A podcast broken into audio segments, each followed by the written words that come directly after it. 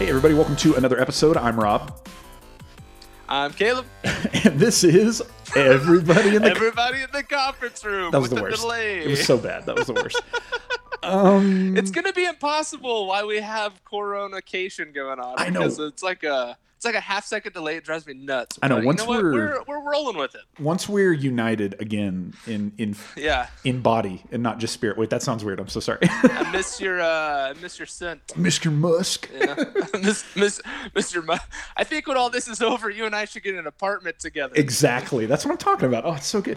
Hey, yeah, you might have noticed the lack of a female voice in the room. Andy is taking the night off, so sad. Yeah, I think she's got like a... But needed. I think she's got like a bath bomb going or something like that. So, oh, yeah, dude. She's living her best life right now, so...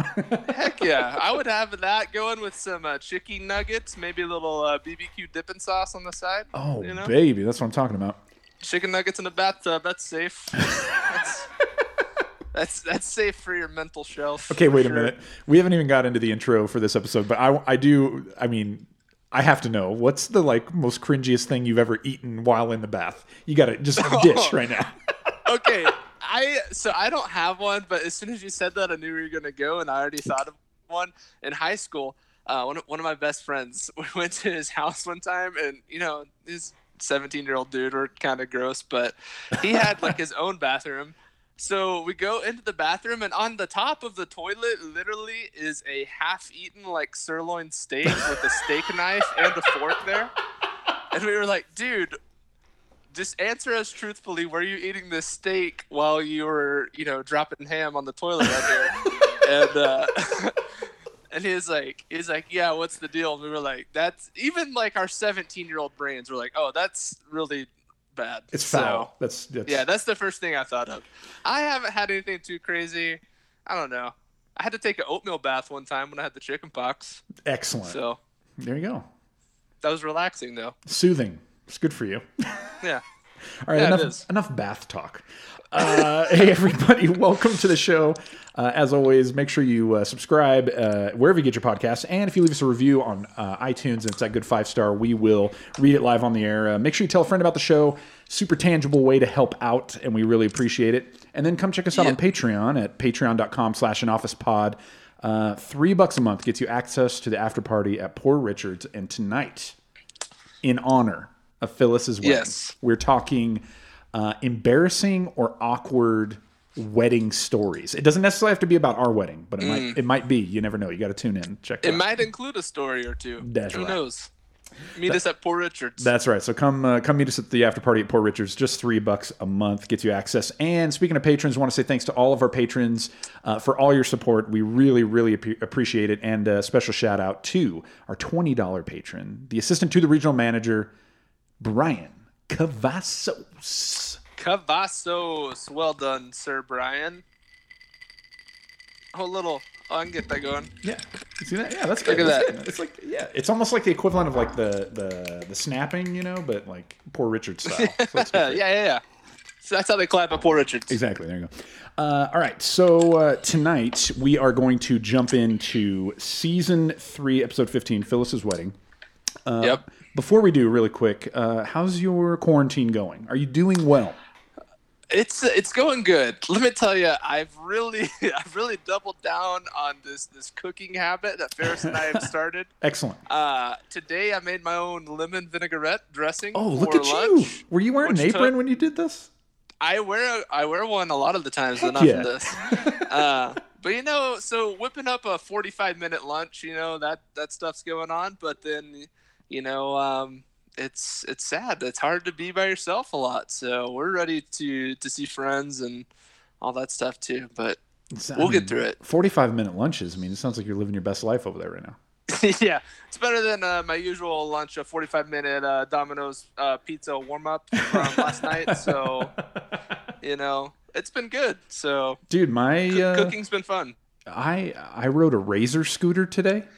Oh, yes, sir. It was the bomb. And I rode a Razor scooter to my mailbox and picked up my latest issue of Mad Magazine. So that tells you the kind of...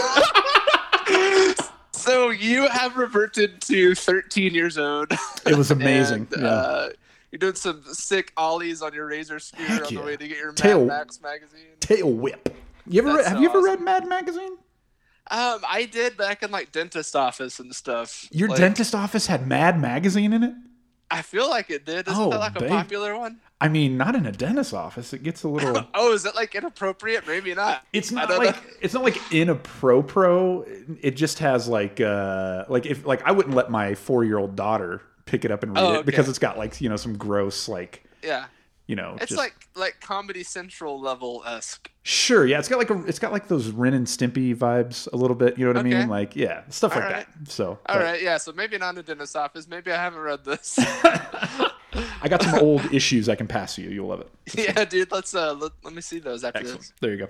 All right, let's jump in here. So tonight, Phyllis is getting married. Dwight is getting to work. Toby gets a date, and Michael gets kicked out. This is Phyllis's Wedding, Season 3, Episode 15 of The Office.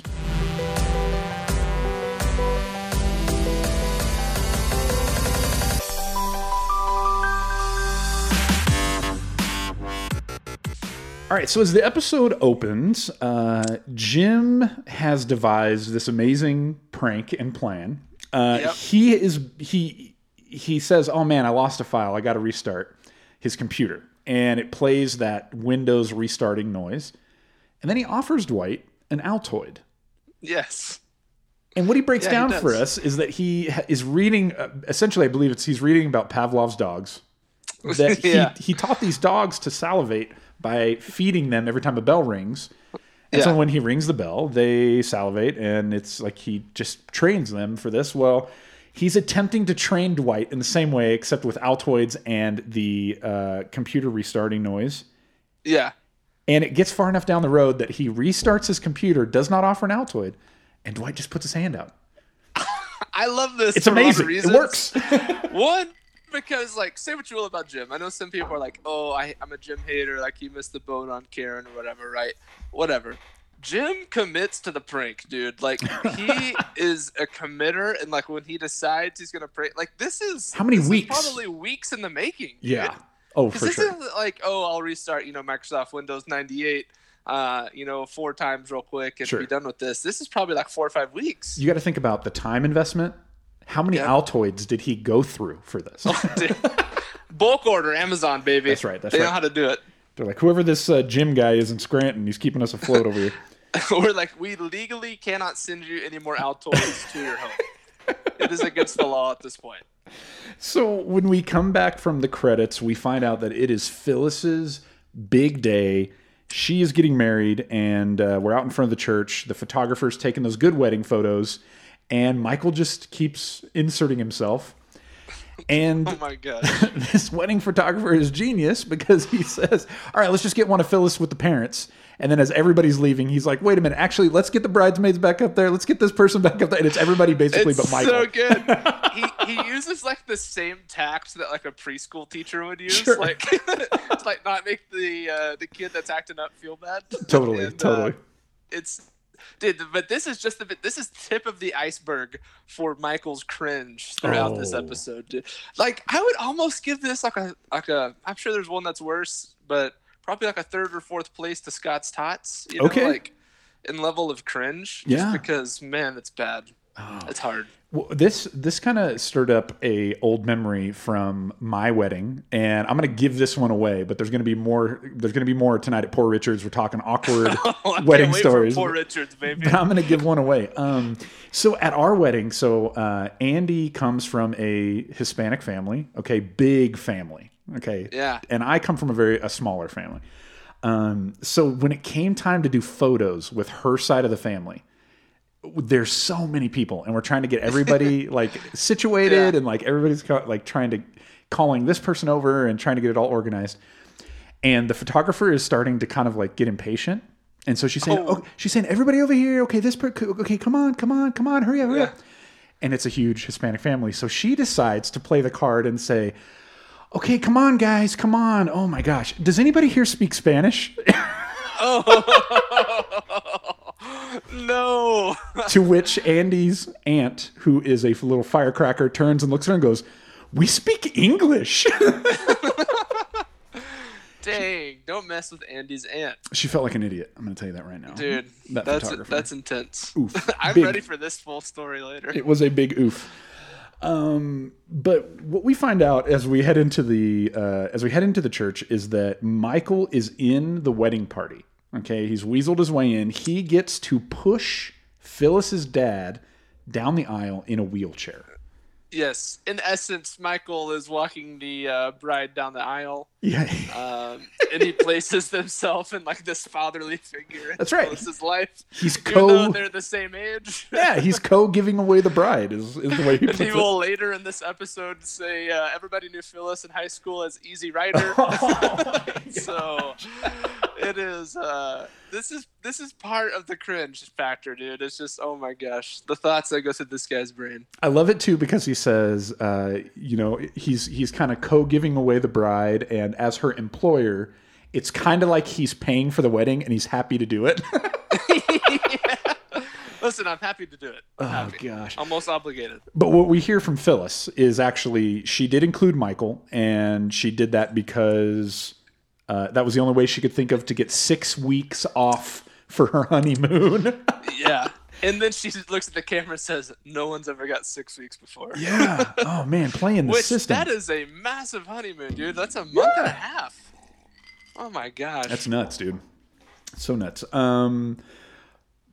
what we find out, the first of many coincidences, Pam chimes in and says... Phyllis used our same invitations. Yep. It was like getting invited to my own wedding, sort of, is what she said. And she holds them up side by side, and they both even look like they start with our names. Oh, my gosh. It's identical. Yeah, it's crazy. And as we cut back out into the parking lot, people are showing up for the wedding. So Jim is walking in with Karen. Stanley's there with his wife? Mistress?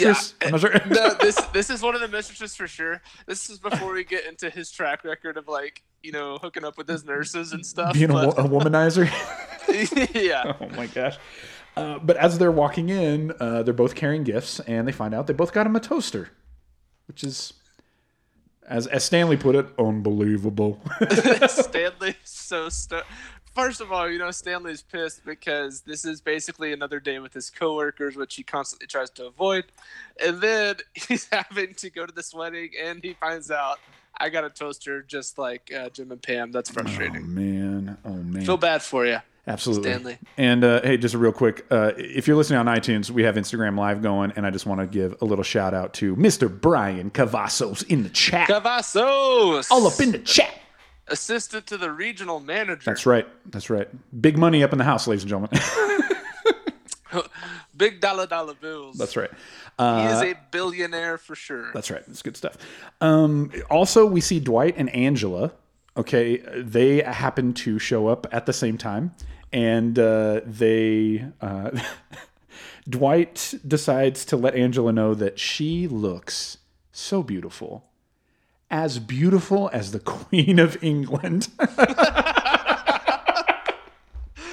Which this is early 2000s, so even then the Queen of England's like 104 at this point. So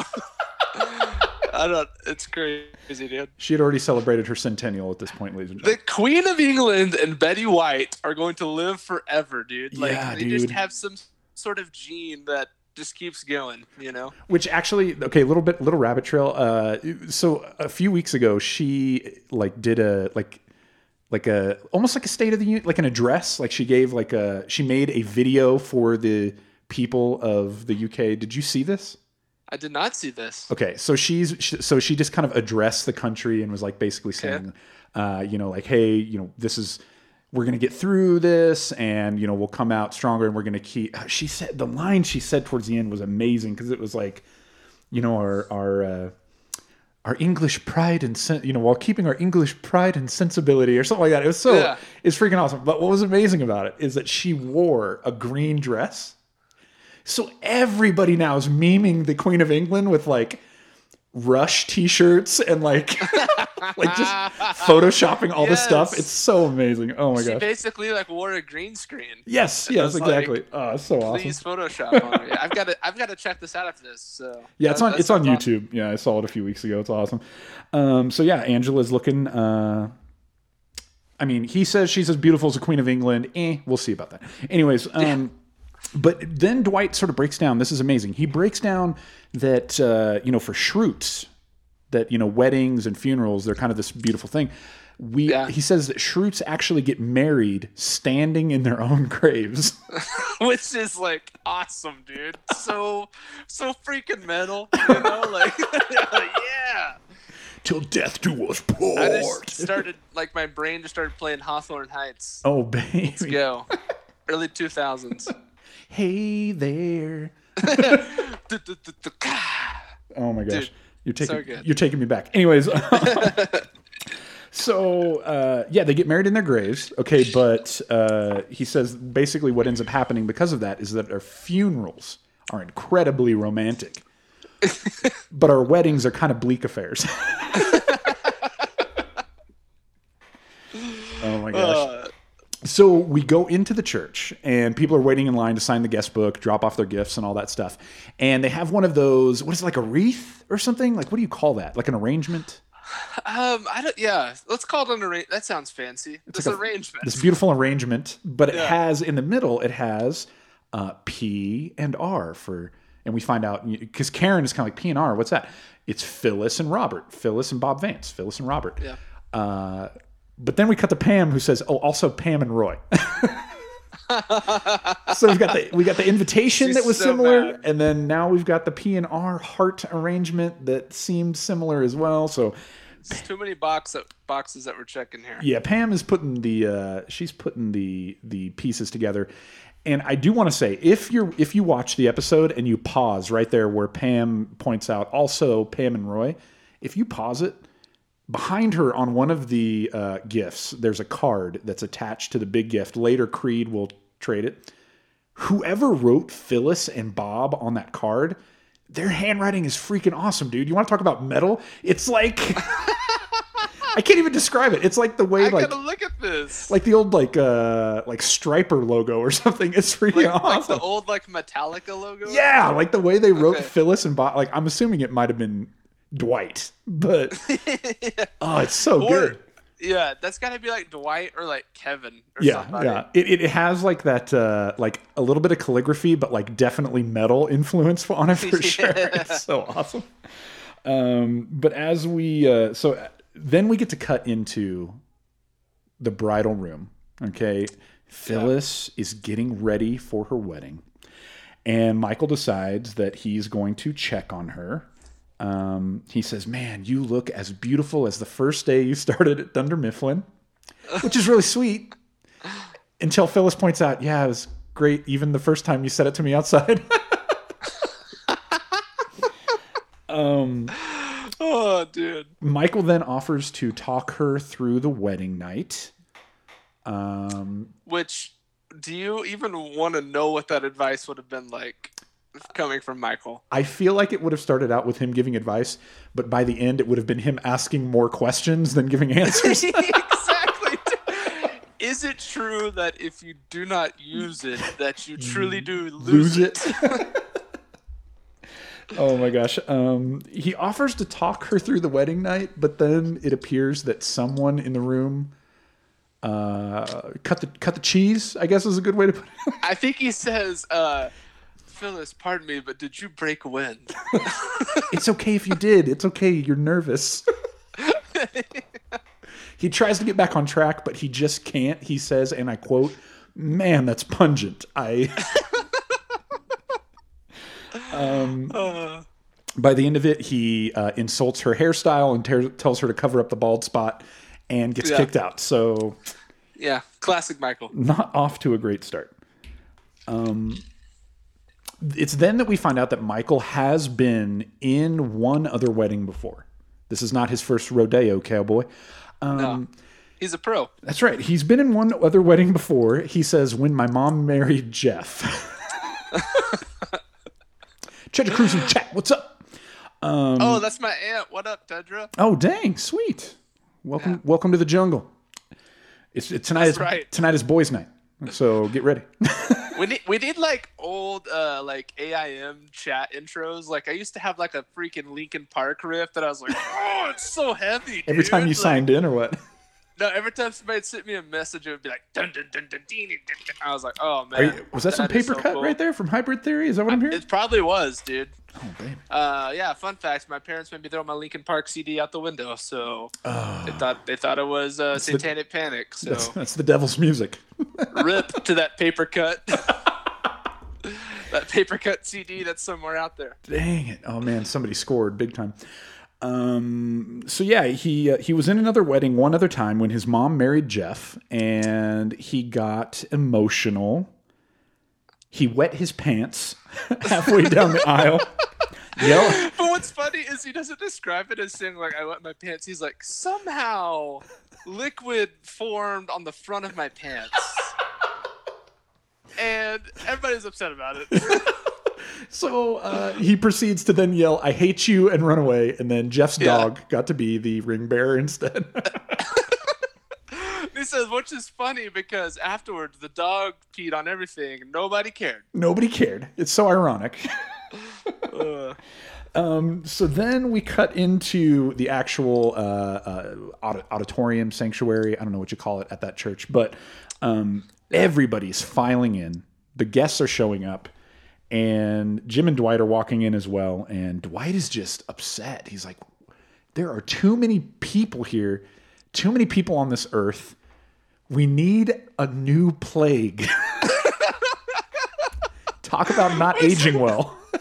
Yeah, dude, that is horrible timing. When I was watching this for this week, I was like, oh, boy, this is going to be fun to talk about. So, we need a new plague.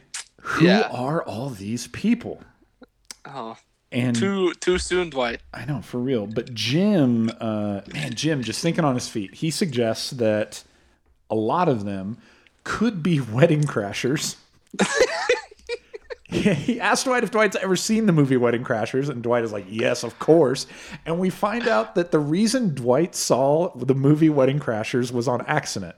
He bought a ticket to Grizzly Man and accidentally went into the wrong theater, but he didn't walk out. He waited because he thought the bear would strike at any time. Because that's the thing about bear attacks. You never know when they're going to happen.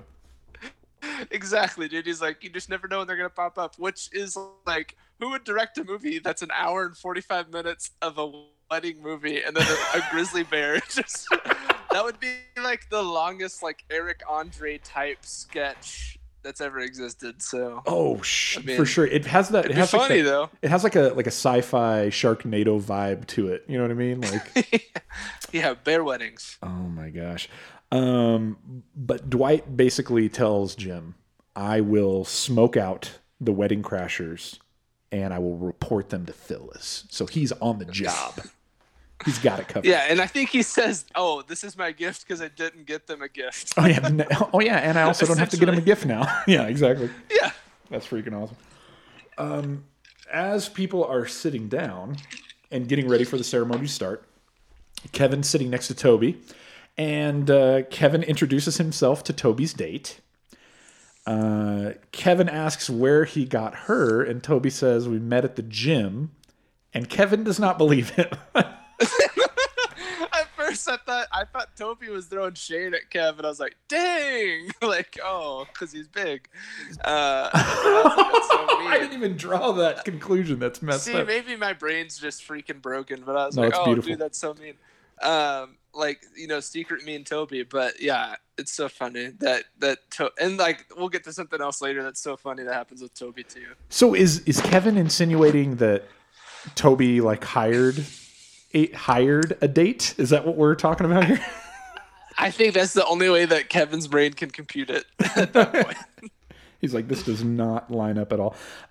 We cut across the aisle to Kelly, who is wearing white, and Meredith calls her out on it. I thought you're not supposed to wear white to a wedding. She says, yeah, it was an emergency. Cut to a talking head of Kelly. We find out the emergency is, I look really good in white. The emergency was how awesome I looked at it. So I looked incredibly good looking. Wait, you've seen Zoolander, right? Oh yeah, dude. Blue Steel, man. Okay. Blue Steel. Okay, good. We're good. I'm a Latigre man myself, but I get it. I know what you mean. I think I got the black lung. Pop. You've been down there a day, Derek. Come talk to me in 30 years. That's one of my favorite parts. I love this one. Every time I talk, I gargle.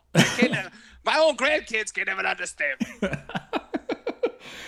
So we cut back to the end of the aisle. Everybody's getting lined up. The wedding is getting ready to start. Michael is preparing Phyllis's dad, Elbert, which is probably the coolest name ever. Preparing him to go down the aisle. If Elbert's your name, one, how? Okay, first of all. But two, you better have an insane like special skill that like none of us have ever heard of that would blow our minds if you're walking around with that title, you know. It's like people that play bass guitar, like if they play bass up on their chest like this, you're like, this dude is about to slap or he's going to be a total trash can. Like there's no in between if you're rocking it that high. I feel like Elbert is the kind of guy who used to jumpstart a car with a screwdriver. Yeah. Or just smash it with his fist. Yeah. Elbert was the kind of guy who, like, every country he went to in World War II, he got a can of dirt and brought it home so he could sniff it. I got this one in Italy. That's right. Now go and buy yourself a spaceship.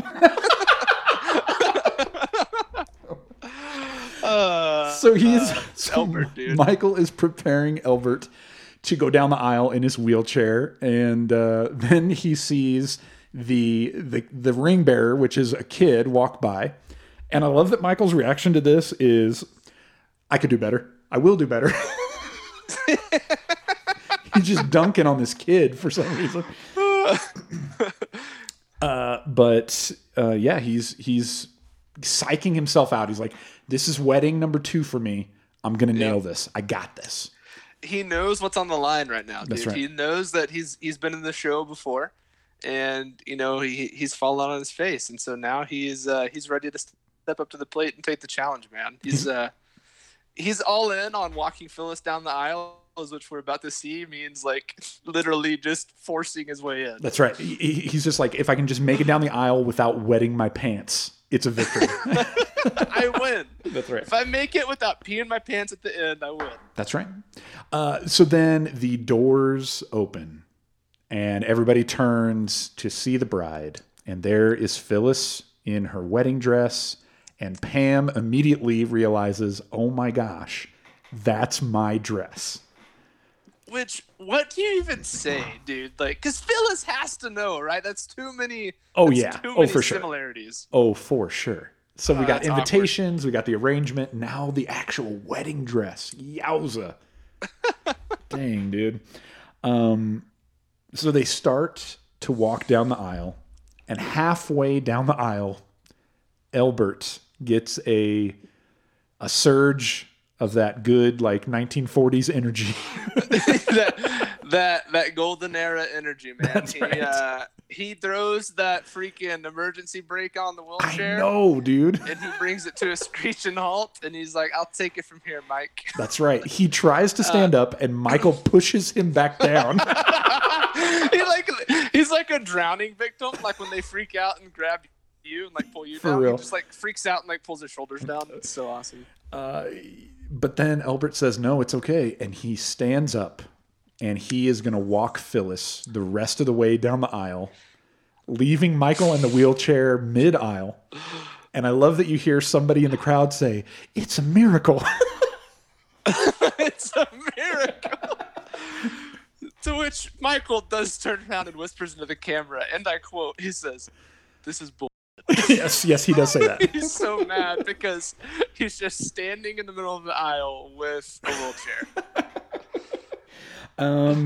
And we get like a quick talking head of Michael, which it must be later, but he basically says, like, you know, me walking Phyllis down the aisle was supposed to be the highlight, but then Elbert had to go and steal the show, so now the wedding will have no highlight. Zero highlight if Michael is not walking Phyllis down the aisle. He still finds a way to get involved, though. That's right. Michael decides that the next best thing he could do is drag the wheelchair the rest of the way down the aisle. Yeah, dude. Do the slow march up the stairs. Yes, the like the marching band style entryway. Like, so weird. And then he decides to, he can't stand in the back of the line of the groomsmen. He has to weasel his way at least one in front of one guy. So I will be one in at least. That's right. It's at this point we cut out to the lobby and Creed has arrived. He goes over to the gift table, finds the largest gift, grabs the card that's attached to it, which happens to be the one that's got like the sweet metal calligraphy on it. Rips that off, puts his card on it, throws it in the garbage, and then walks in. Which, what a mogul move, right? Oh, like, yeah. Dude, oh my God. If I had to, like, third party a wedding, you know, like, I don't really know this person, I'd pull that off. That's gangster. That's a gangster move right there. Dude? Oh my gosh. So back in the ceremony, things are wrapping up. The priest says, you know, and Phyllis, do you take Bob to be your lawfully wedded husband? She says, I do.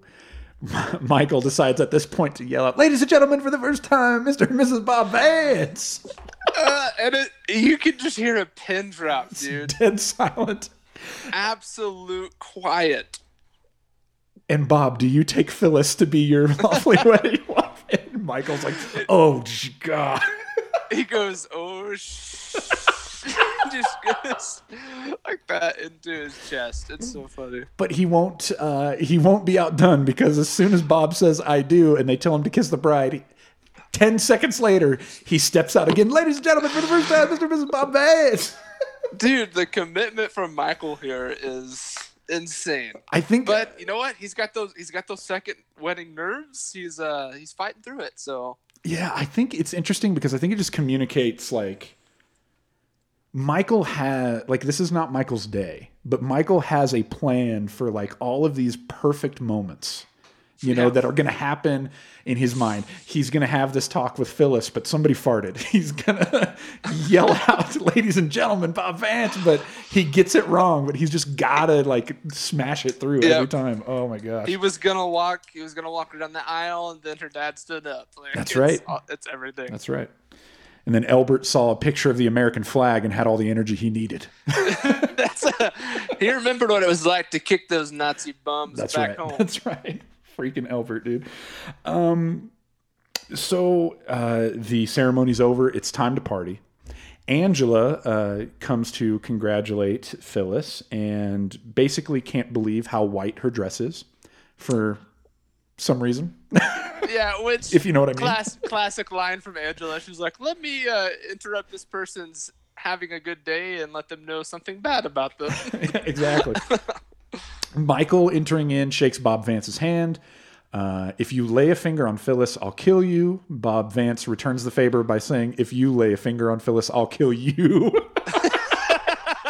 Which, dude, Bob Vance would be a bad dude to have on you. Like, Bob Vance is like this close to being Tony Soprano, right? I mean, yes, dude. He's like, oh, I'm in refrigeration. Yeah, for real. What is that? Why do you have all these big fancy watches then and talk in a scary deep voice? Like, what are you actually refrigerating? Bodies? Exactly. Oh, connecting the dots. Caleb Polk, I love it. I'm Scrim Strangler. What's that? I said, I'm the Scrim Strangler. Oh, my God. Oh, beautiful. It's here. It's documented forever. You can't get away. And then Michael sees Elbert and says, and I quote, oh, you needed to sit back down, huh? And you can probably hear me, can't you? Gosh. So messed up. So then Dwight decides to congratulate Phyllis. But he also needs her to know that he is on the job. So he basically wants to know. He wants a guest list and he wants pictures of all the caterers. And when Phyllis doesn't have that information, we get a beautiful. Damn it, Phyllis! Now, is this the first time that we've got a damn it, Phyllis from Dwight? It might be, but this turns into a very loving friendship between the two of them. Yes, so it will not be the last time, I don't think, that we hear it. That's right. Yeah, this is just the bud of the bloom. Mm-hmm. Mm-hmm. In the chat, Brian Cavazos, it's like the Bob Vance of our family, which is true. Oh. There's a Bob Vance in that family as well. Oh, dude, we gotta talk about it. Poor Richard's. That's right. He'll shake your hand, but then he could make you disappear. So watch out.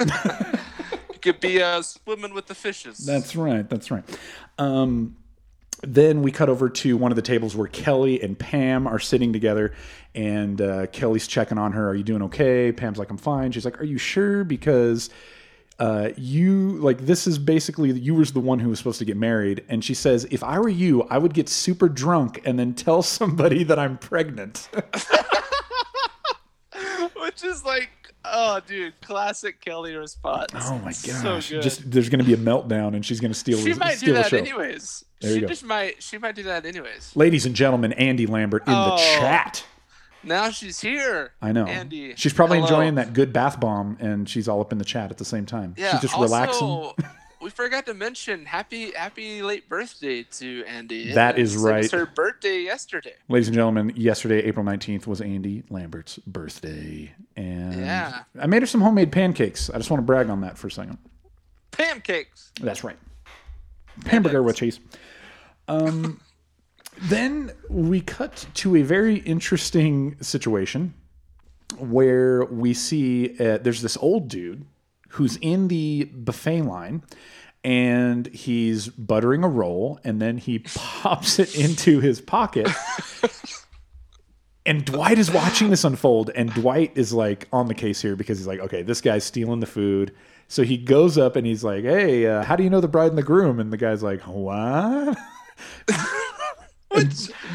Which would you chalk this up? Like, okay, we'll talk about this at Poor Richard's because part of like old people is part of my wedding story. But old people are weird in general. At weddings, are super weird. If I was at a wedding and some old guy buttered a roll and put it in his pocket, I'd be like, ah, he's having fun. You that's know, right. Like, that's right. He's out here. They played some Lionel Richie earlier. He loved it, you know. And so I would be like, oh, this is regular old man behavior. But Dwight's a detective, you know. That's right. So, he's looking for wedding crashers.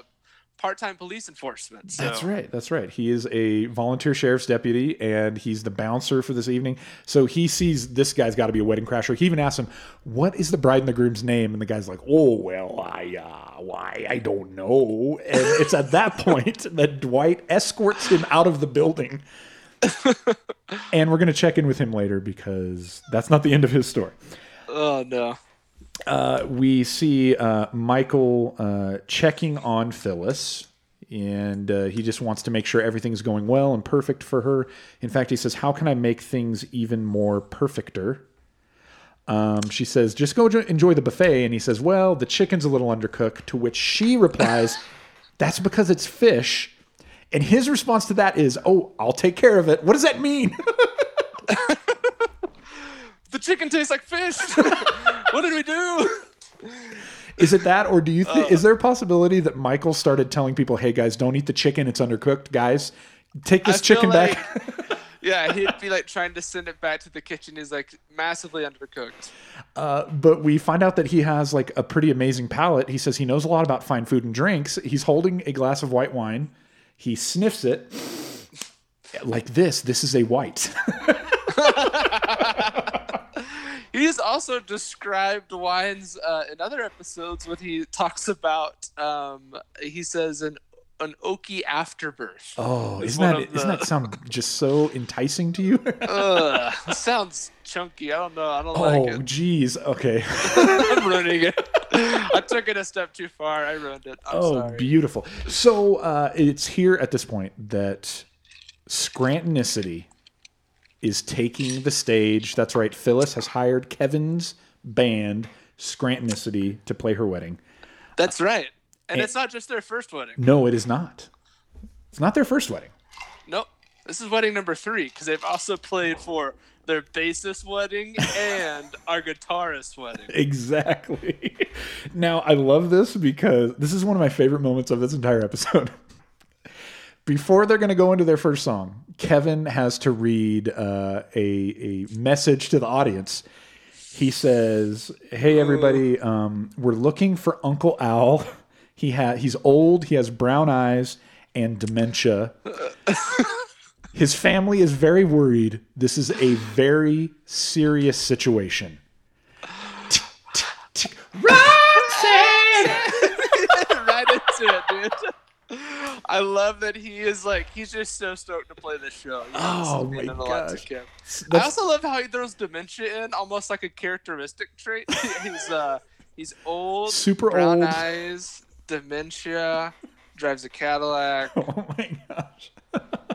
Best friends with Albert. They were in the same platoon. Yeah, he and Albert served together, and now. Oh my gosh. So Scrantonicity takes the stage, and they are just rocking the house. Roy comes and sits down next to Pam and comments on how nice the wedding is. And it's at this point where Pam points out, this was supposed to be our wedding. Phyllis stole all of our ideas. And we even find out that like the flowers were the same flowers that they got on like their first date or something like that. Yeah. And we find out that, or Roy kind of admits like, yeah, you know, I wasn't really too involved in the planning, was I? And so they start to kind of make a little bit of a connection there. And he says something interesting there. He says, which is really interesting because I'm the one who wanted to get married. Oh. So is he insinuating that like Pam never really wanted to marry him, or that she was never serious about getting married? Like, what's your take on that? I don't know, but if that's true, that's a massive curveball, because like that could have also been her stalling, knowing that like I'm stuck in this weird friendship relationship with Jim, and like I don't want to commit to Roy back in the day. So when we initially hear her process throughout the first few episodes, we're hearing that like, oh, we've been engaged for like 3 years, and everybody's going like, oh geez, come on Roy, get going. But maybe she was the one who was kind of dragging her feet a little bit. Yeah, yeah. I don't know which way is up here, I'll tell you that. But no, I don't know. That could have been a way that she could have stalled to potentially have a chance with Jim. Oh, baby. Well, massive curveball. Indeed. We'll talk about a massive curveball, because we find out that the man that Dwight escorted out of the building and the man that Kevin called Uncle Al, who is old with brown eyes and dementia, is the same person. And he has officially hit the streets. He's just walking around, like obstructing traffic and talking to himself. He is a presence wherever he goes. That's right. As we go back to the wedding, though, they have moved on to the speech portion. And I don't know who this guy is, but he is wrapping up. And his final line is, Phyllis, you're a wonderful woman and a hell of a bowler. Which... I want to hang out with that crew. Let's go bowling.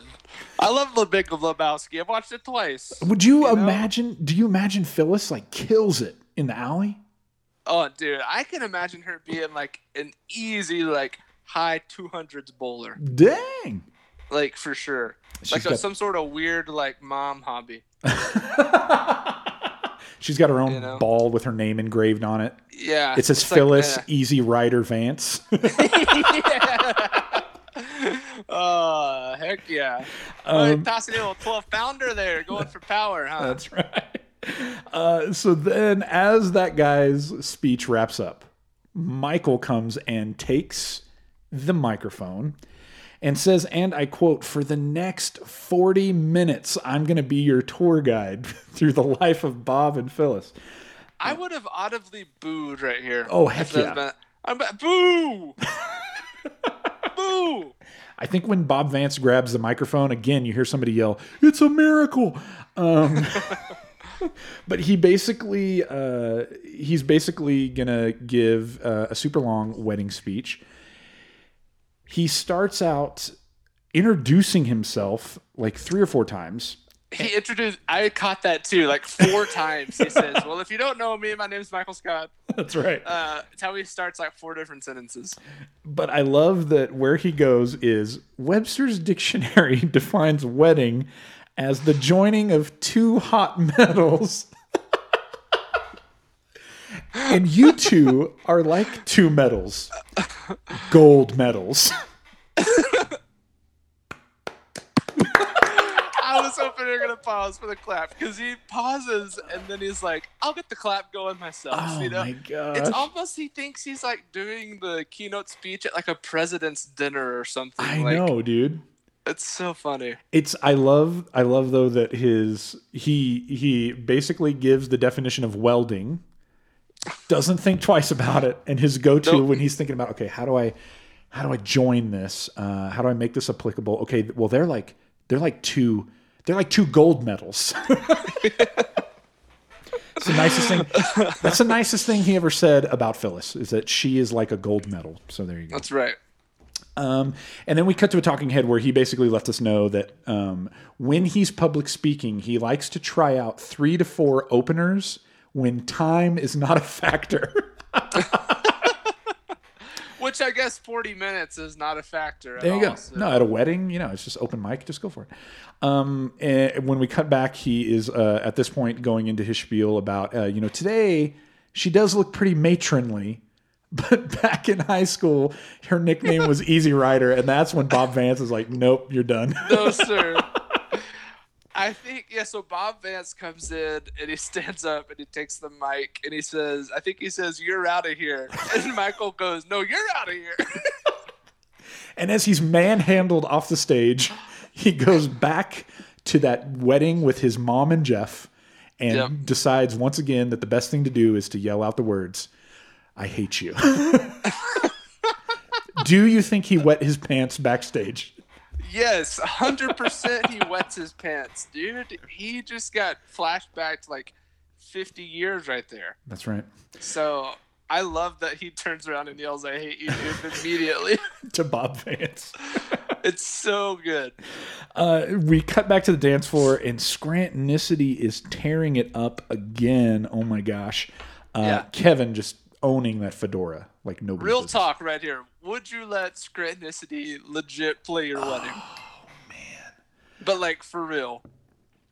Okay, let me put it this way. Okay, and this is not an embarrassing story. We're saving the embarrassing and awkward wedding stories for Poor Richard's. Come join us afterwards. $3 a month gets you access. So this is not an embarrassing one. This is just real talk. So at our wedding, Andy's dad offered to hire a mariachi band. Oh, dude. To come play our wedding. And we were young and dumb, okay? And we said yes, but like only if it's for like an hour during the dinner. And we were getting married like kind of out of town, somewhere far away. And he was like, well, if I hire them, they're not just going to come and play for an hour. Like they won't say yes to that. And so it didn't end up happening. And we got a DJ. Or you could get the bassist for 4 hours. Just a guy with a trumpet. So we said no, and we got a DJ. That is probably one of the biggest regrets. We could have had a freaking mariachi band at our wedding. Yes. They would have tore it up so bad. So, I would have freaking went wild at your wedding if there was a mariachi band, dude. So, man, here's what I would say. I'm afraid that if I said no to Scrantonicity, that I would regret it as much as saying no to a mariachi band. So, yes. I think because even when people 50 years from now are like, they may not even remember whose wedding it was, but they'll say, remember when we were at that wedding and that guy in the drummer fedora played Roxanne like 14 times? And it was beautiful. And it was awesome. 100% they'd play our wedding. Listen, my wife and I, when we got introduced back into the venue, we came into a Star Wars Cantina song. So like, I'm not scared of any abstract music. Let's get Scrantonicity in here, dude. Oh, that's freaking awesome. Yeah, dude. Scrantonicity. Let's do Roxanne for our first dance. Roxanne for mom and mother son dance. Father daughter dance. Just everything is Roxanne. Everything is Roxanne. Oh my gosh. So Scrantonicity is back on stage. They're tearing it up. Jim and Pam meet at the bar, and Jim is kind of teasing Pam about getting out there and dancing, and she's saying it would be a disaster. He says it would be cute. Okay. Yeah. So then we cut to a talking head of Jim, and he says, I mean, hypothetically, if I knew that Pam was interested, but no, but it's completely hypothetical. And then he walks away. Yeah. Where are you going, Jim? He's still with Karen at this point. Is he not? Officially. No, he is. Jimothy. What are you Jimothy? What are you doing? I know. The tuna is about to get on the hook if he's not careful. Yep. He's making some bad choices here. Back at the front door, Michael tries to sneak in behind a bridesmaid, but Dwight catches him and he says, I have to bounce you, and it brings me no pleasure. much I would love to get bounced by Dwight. Also, what's really funny too is before this, it like cuts to a window scene, and you can see Michael's head bobbing up and down because he's looking through the window, trying to like see what's happening because he's having FOMO and like missing everything. That's right. That's right. And hey, if you're watching on Instagram Live, we're coming up on the hour mark pretty soon here, so the feed will cut, and then we'll just relaunch it immediately, so you can rejoin if you want to do that. Boom. So. Scrantonicity, again, they're just tearing it up. Jim is slow dancing with Karen Filippelli. And Pam is noticing. She's sort of like staring longingly at Jim as he slow dances with her. They make eye contact. Yeah. Pam kind of looks away, panics, gets up, walks out. And we see that, you know, Jim kind of, you know, he notices this as well. And he's a little bit distraught, like, dude, they're going to have a moment. Are they not? It's going to happen. This is like junior high dance, and like she has a crush on him. He's got a crush on her. They're with two different people. They know it's not right. Like, and then they're looking at each other. They slightly lock eyes on the dance floor. Yeah. Also though, I'm like, come on, Pam, like freaking, this is also after, you know, Roy's destroyed freaking Poor Richard's with the jet ski money. I know they're still recovering, by the way. Yeah, like what do you? I think like $3 at a time. Is like, I think like the emotion of the wedding is like driving her to think like that for sure. Oh, definitely. I mean, actually, I just thought about this. Didn't Kevin give the Scrantonicity tape to her as a audition tape? To play at Pam's wedding too. So like another thing that Phyllis stole basically. Yep. Dang. That's right. So it's at this point though that Scrantonicity decides to change it up. They're not playing anything by Sting or the Police. Instead, they're playing a song by Jewel. Which is a blast from the 90s. Yes, dude. And what's even more cringy is that Roy walks up to Pam and he's like, hey, I noticed they're playing our song. Which you're like, no, dude, that's do you and your wife have a song, Rob? Oh yeah. I mean, yeah, we do. Dang it. Okay. So we have one that, once again, okay, I can give this away. This isn't embarrassing or awkward. And if we cut off on Instagram, we will go live again. If it's in the middle of the story, I'll wait for you. Yeah, that's right. We're on the edge of our seats right here. So, okay. So back in the day, there was a song by Keith Urban called Making Memories of Us. And it's like super sappy love song. Nice. So like that was our song for a while. And actually at a Keith Urban concert in his huge arena, he's playing that song live. That's where I get down on one knee, propose. And she says yes. Yes. And it was interesting. It was funny because when that song played, I asked her if she wanted to dance, and it's like a lower song. So like everybody's sitting down.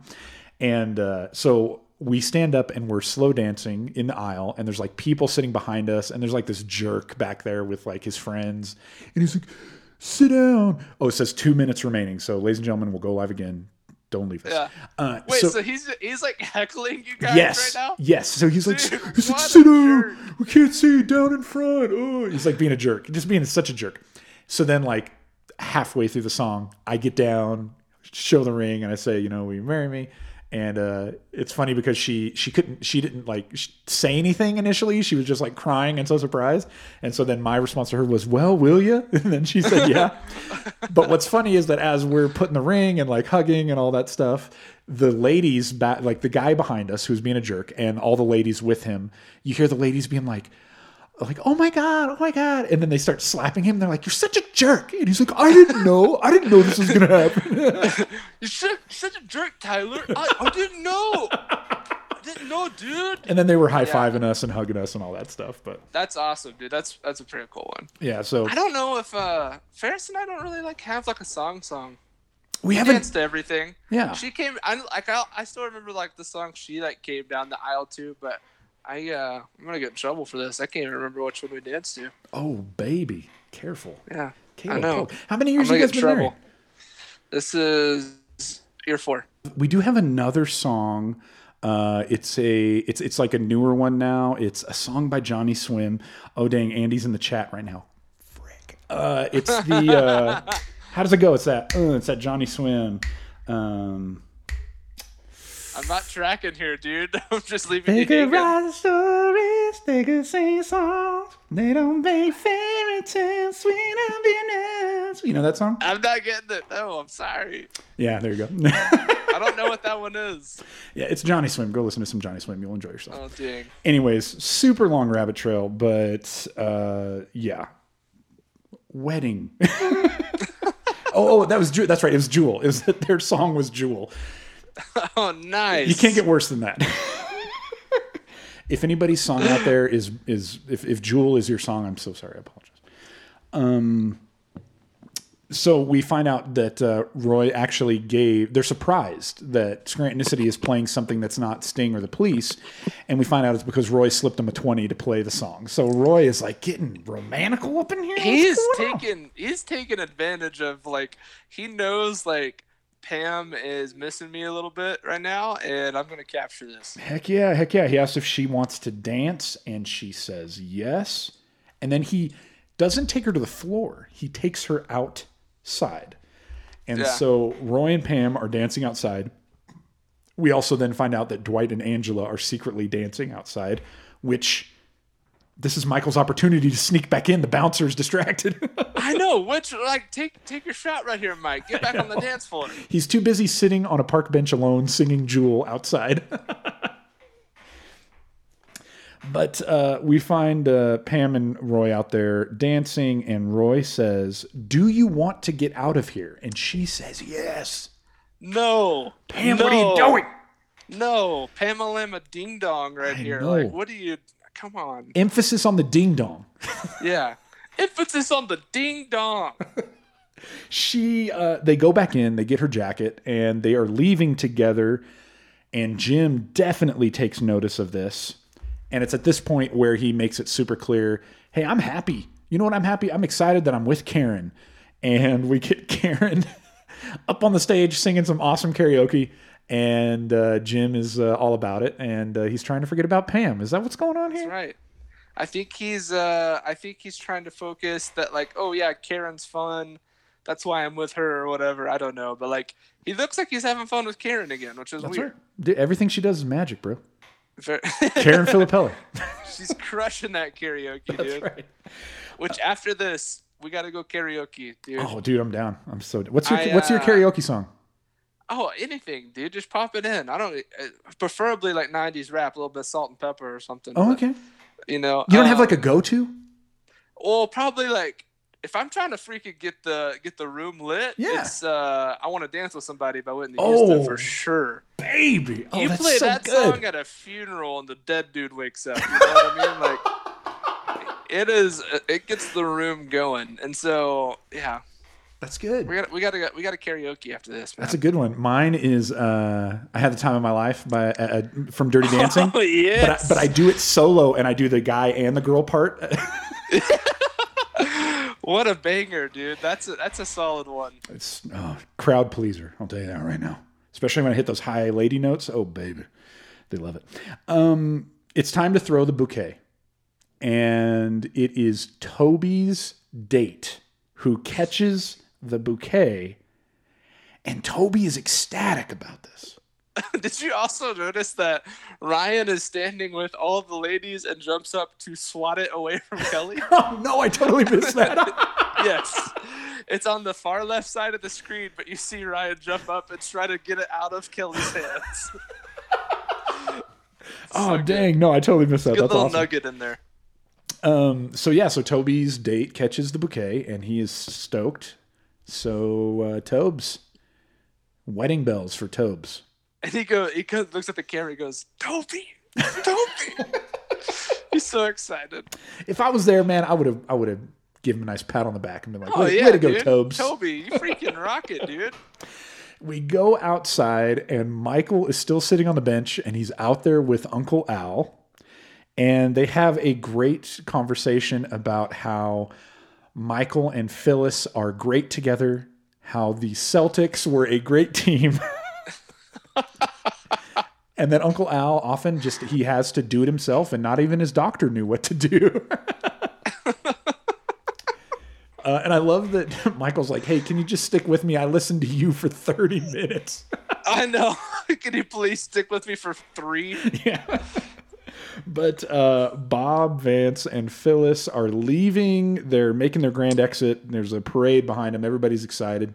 In an HVAC repair van, by the way, which classic. Oh, I totally missed that as well. Dang it. Dude, that's awesome. He's rolling off in the HVAC van. Friggin' Bob Vance. There's some bodies back there, right?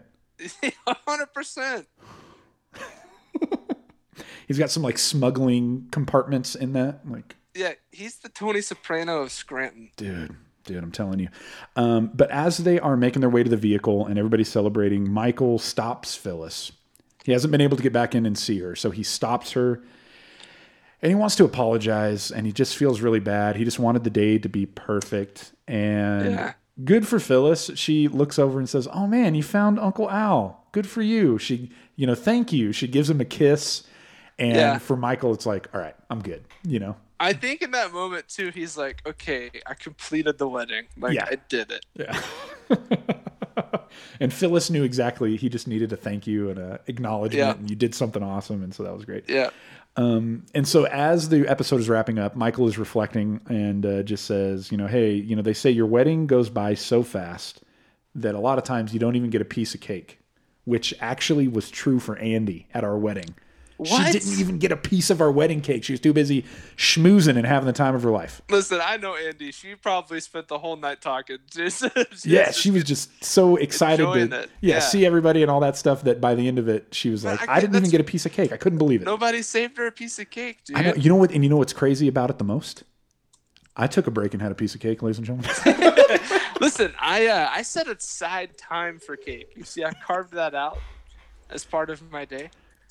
We didn't actually, we had like a little small cake, but we did peach cobbler was like our main dessert.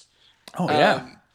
Actually we did peach cobbler and Rice Krispies because that's my favorite dessert and Ferris's favorite dessert is Rice Krispies. And so we did both.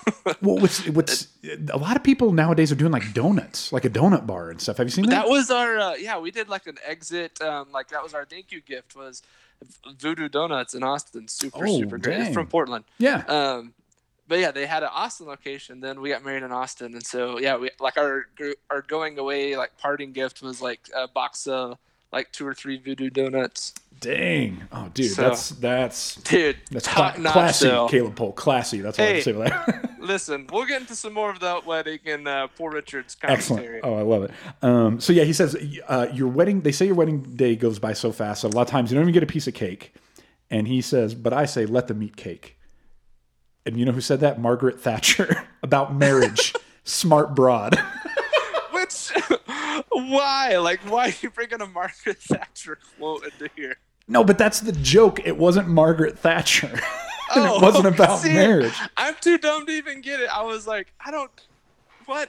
So I could totally botch this. So if there's a history buff out there, they can totally correct this later on. Oh, we're about to get freaking unloaded on. Here you go. Here's what it was. It was back when Marie Antoinette was like the honcho and there were like people banging down her door in rebellion because they didn't have enough food and like basically the peasants weren't feeling like they were being taken care of and they didn't have enough.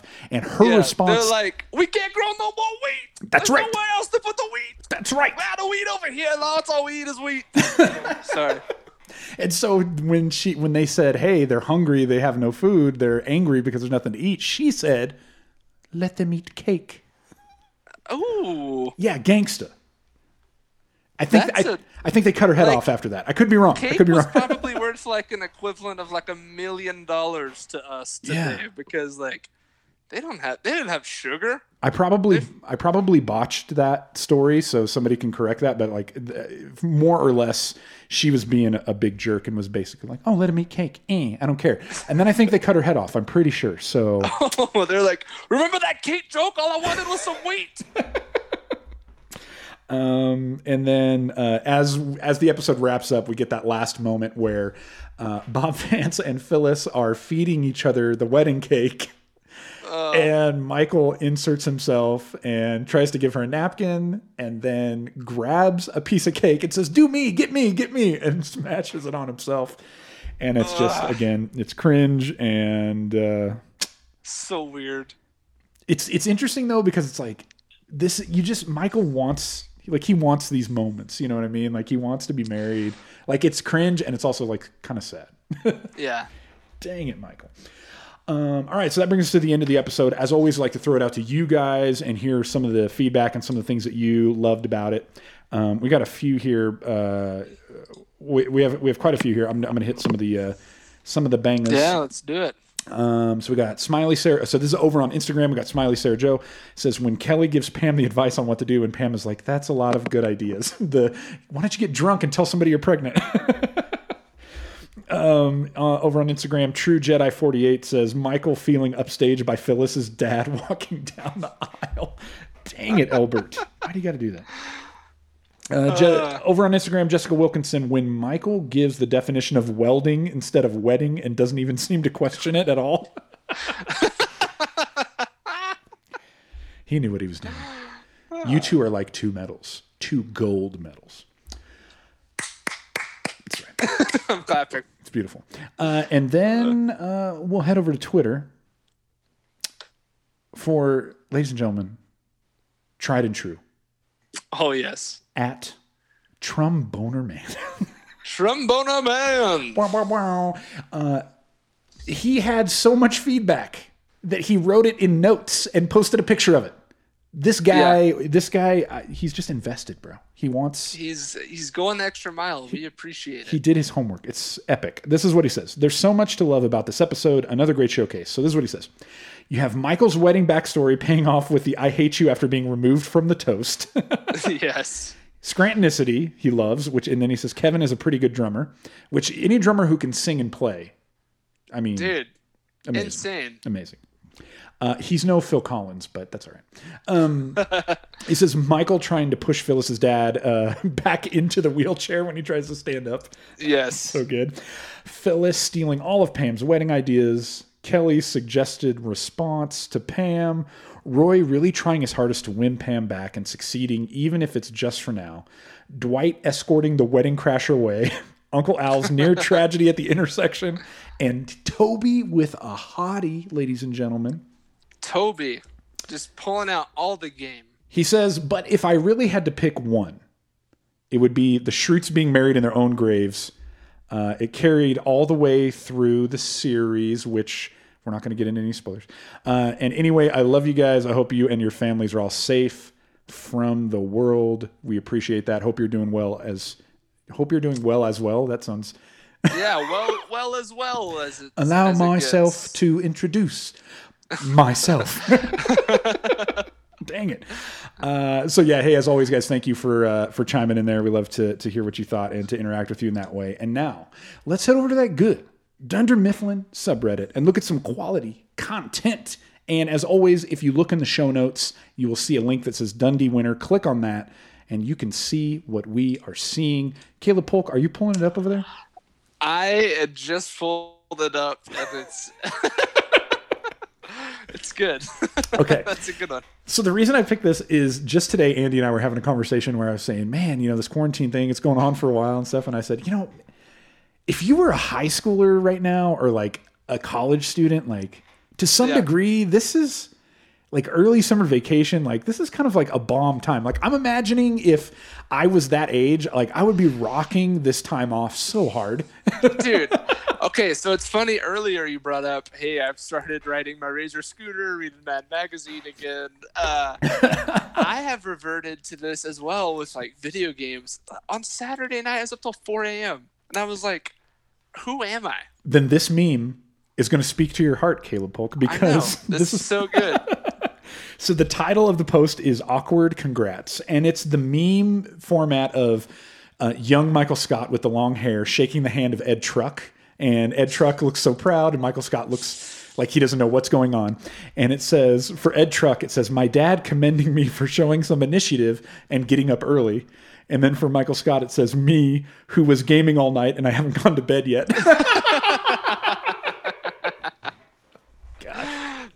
It's so good, dude. Dude, I've had, back in the day, I had some of those nights. I am not going to lie. Yeah, I felt like garbage the next day for sure. Oh, so heck yeah! It was fun. But there you go. So we're gonna send a Dundee over to user AllStar109. So go let them know that they won and that they're putting out some quality content. Oh, baby. Yeah. Quality. All right. Well, that brings us to the end of the episode, guys. Thank you so much for listening. As always, make sure you subscribe and leave us that good rating on iTunes. We'll read it live on the air if it's a 5-star, and we really appreciate it. Come check us out at the after party at Poor Richard's over on Patreon, patreon.com/anofficepod. $3 a month will get you access, hours of bonus content. And tonight we're talking awkward or weird, embarrassing wedding stories. It's going to be beautiful. you gotta come to this one for sure. And as always, make sure you do your homework. Next week, you're going to want to have watched Season 3, Episode 16, Business School. And the description says this: while Pam enters an art exhibition, Ryan brings Michael to his business class as a guest speaker. Back at the office, Dwight tries to capture a bat. It's going to be a good one. We're timing these up just perfect. It's been, I know. Oh, jeez. It's ridiculous. And until next time, I'm Rob. I'm Caleb. And this was Everybody in the Conference Room. With a little bit of a delay.